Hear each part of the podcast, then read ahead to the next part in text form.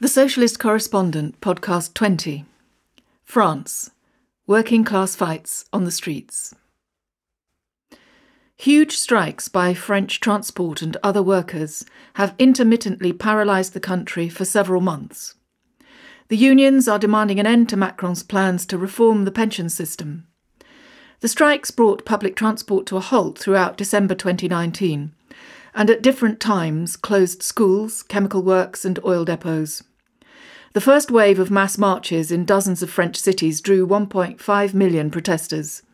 The second, 850,000, and the third, 1.8 million, with the pro establishment CFDT union joining for the first time.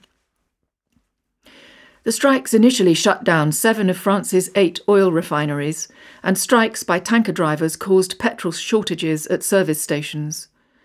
About a quarter of Électricité de France workers have also been on strike, leading to rolling power cuts in different regions.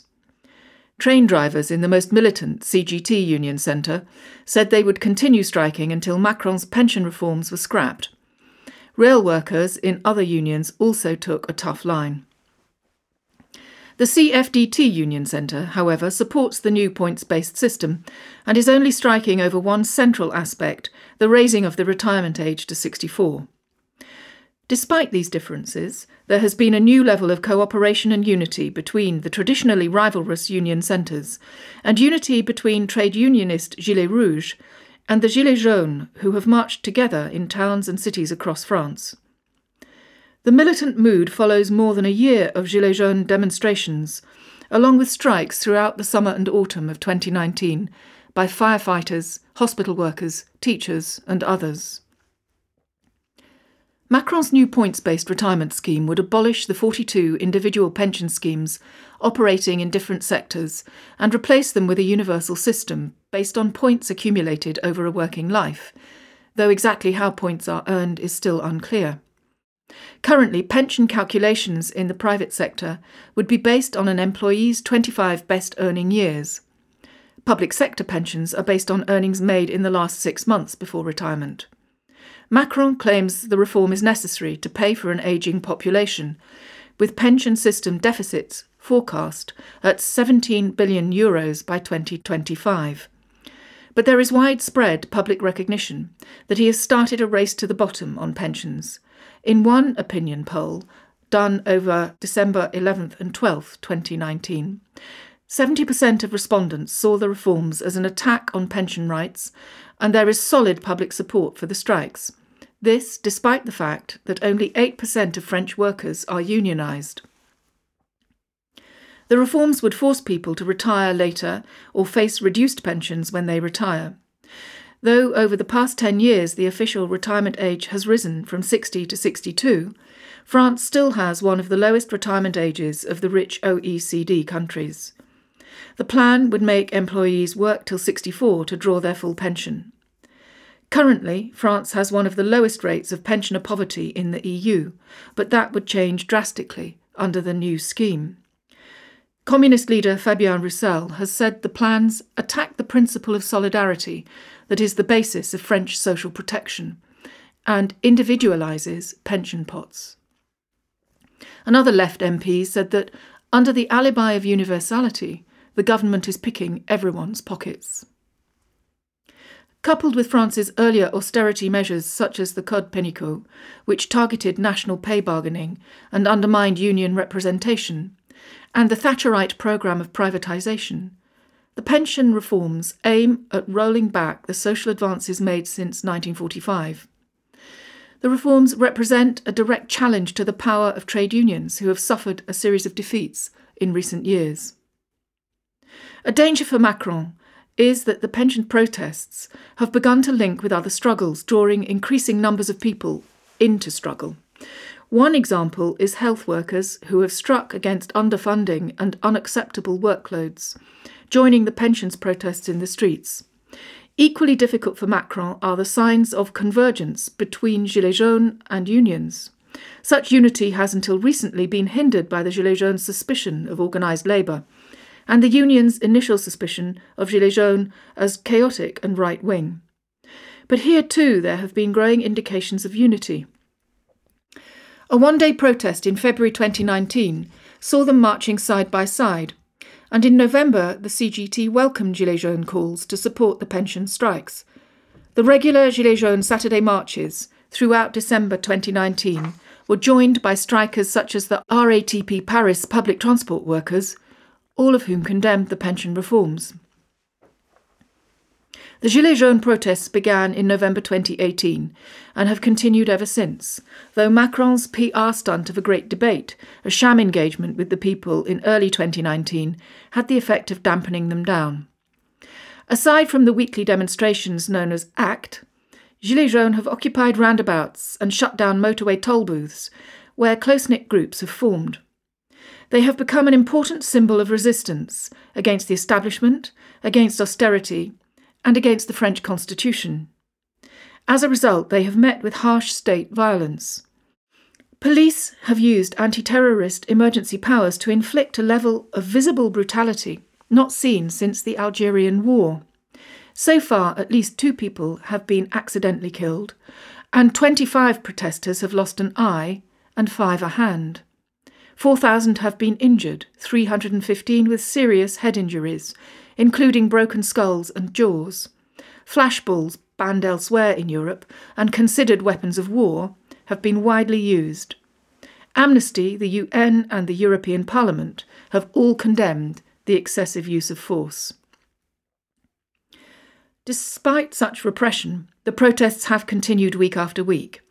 Initially sparked by fuel price rises and the provocative lowering of wealth taxes, they developed into a wider expression of revolt. Over a year into the movement, 69% of French people still believe it to be justified. Yet the media in Britain has blatantly ignored the movement and the violence against it, while highlighting the demonstrations in Hong Kong and Venezuela, which it suits the British establishment to support. Condemned as a right wing mob by the Liberal commentators, and initially by the unions, Gilets jaunes protests have at times taken on a reactionary appearance, and some leading individuals among them have expressed xenophobic views. According to a poll conducted during the last election, 60% of those finding it very difficult to cope financially voted for Le Pen over Macron. That means that many of the Gilets jaunes would have been Le Pen voters. But the Gilets jaunes are by and large not ideological right wingers. Their demands are progressive for higher wages, pensions, and benefits. There are also demands to tax big business, rebuild hospitals and other public services, and renationalise utilities and SNCF. Demonstrators may sing the Marseillaise and wave the tricolour, but these symbols have been reclaimed for their original revolutionary significance. The early demonstrators attacked the stock exchange, large department stores, and even the Elysee Palace. Though the Gilets jaunes are supported by the Front National, they are also backed by the communists and Mélenchon's leftist France Insoumise. This is a movement of the poor and dispossessed, who found a spontaneous expression of class discontent in the Gilets jaunes, just as the vote for Brexit expressed working class anger in Britain. It arose after a period of successive union defeats, including the key defeat of the rail workers against the privatisation of SNCF and when the once powerful Communist Party had been weakened by decades of ideological retreat. The Gilets jaunes mostly come from small towns and villages rather than cities, places cut off by lack of public transport, hence the furious reaction against the petrol price rises of 2018. This geographical isolation is coupled with chronic unemployment and lack of access to care. Nine million people in France live below the poverty line, 30% of French people feel they live in neglected areas. But such poverty is not confined to rural areas. Urban protesters join the weekly protests that coalesce in the big cities. And in summer 2019, the movement spread to undocumented migrants in the Paris area. These Gilets Noirs, a movement of about 1,500 migrants, made headlines with several high profile occupation protests in Paris, most notably of the Pantheon and the Charles de Gaulle Airport. But despite some local Gilets jaunes expressions of solidarity with migrant victims of police violence, there has been little ongoing joint action between them and the Gilets Noirs. The movement, based outside workplaces, has not hit the economy directly, apart from blockades of fuel depots, impeding the circulation of heavy lorries, and disrupting tourism and the retail trade during demonstrations. The movement's most visible call has been for direct referenda. The RIC, RIC, or Citizens' Initiative referendum, is a plan to allow a referendum on any proposal that gains 700,000 signatures or more. The problem with this idea is that referenda can simply be ignored, as we in Britain know. The RIC demand reflects widespread distrust of politicians and the current system of representation, and is an attempt to bypass parliamentary democracy. This rejection of state structures has led to some positive experiments in grassroots democracy, such as the various assemblies, local organising groups, and so far, four Assemblées des Assemblées, most famously in the small town of Commercy, attended by delegates from Gilets jaunes groups around the country. Most important, the regular informal local protests, as well as the larger demonstrations in cities, have drawn thousands of people into active political struggle. But the movement's refusal to join with established working class organisations such as trade unions has been a weakness. It has kept the Gilets jaunes isolated and has prevented a potential alliance that would help them achieve their demands. Separation from the organised left also means the movement has not developed a clear view of the state as a vehicle for class rule, despite police violence. The Gilets jaunes did win some victories in the early stages. The fuel price rise was halted, and Macron announced a 10 billion euro package of wage increases and tax cuts for low earners and pensioners. Companies were also encouraged to give out Christmas bonuses, which would be tax free up to 1,000 euros. But these giveaways did not address the fundamental grievances. Now there is potential for convergence to make headway. Work has already been done in a number of cities. The communists in Marseille, for example, successfully brought activists together at an early stage in the Gilets jaunes movement. Nationally, the wave of strikes has begun to create a gravitational pull, drawing the Gilets jaunes towards the labour movement. On a wider political level, the demands of both strikers and Gilets jaunes are incompatible with continued membership of the EU, whose rules lead to the driving down of wages and welfare cutbacks, including pensions.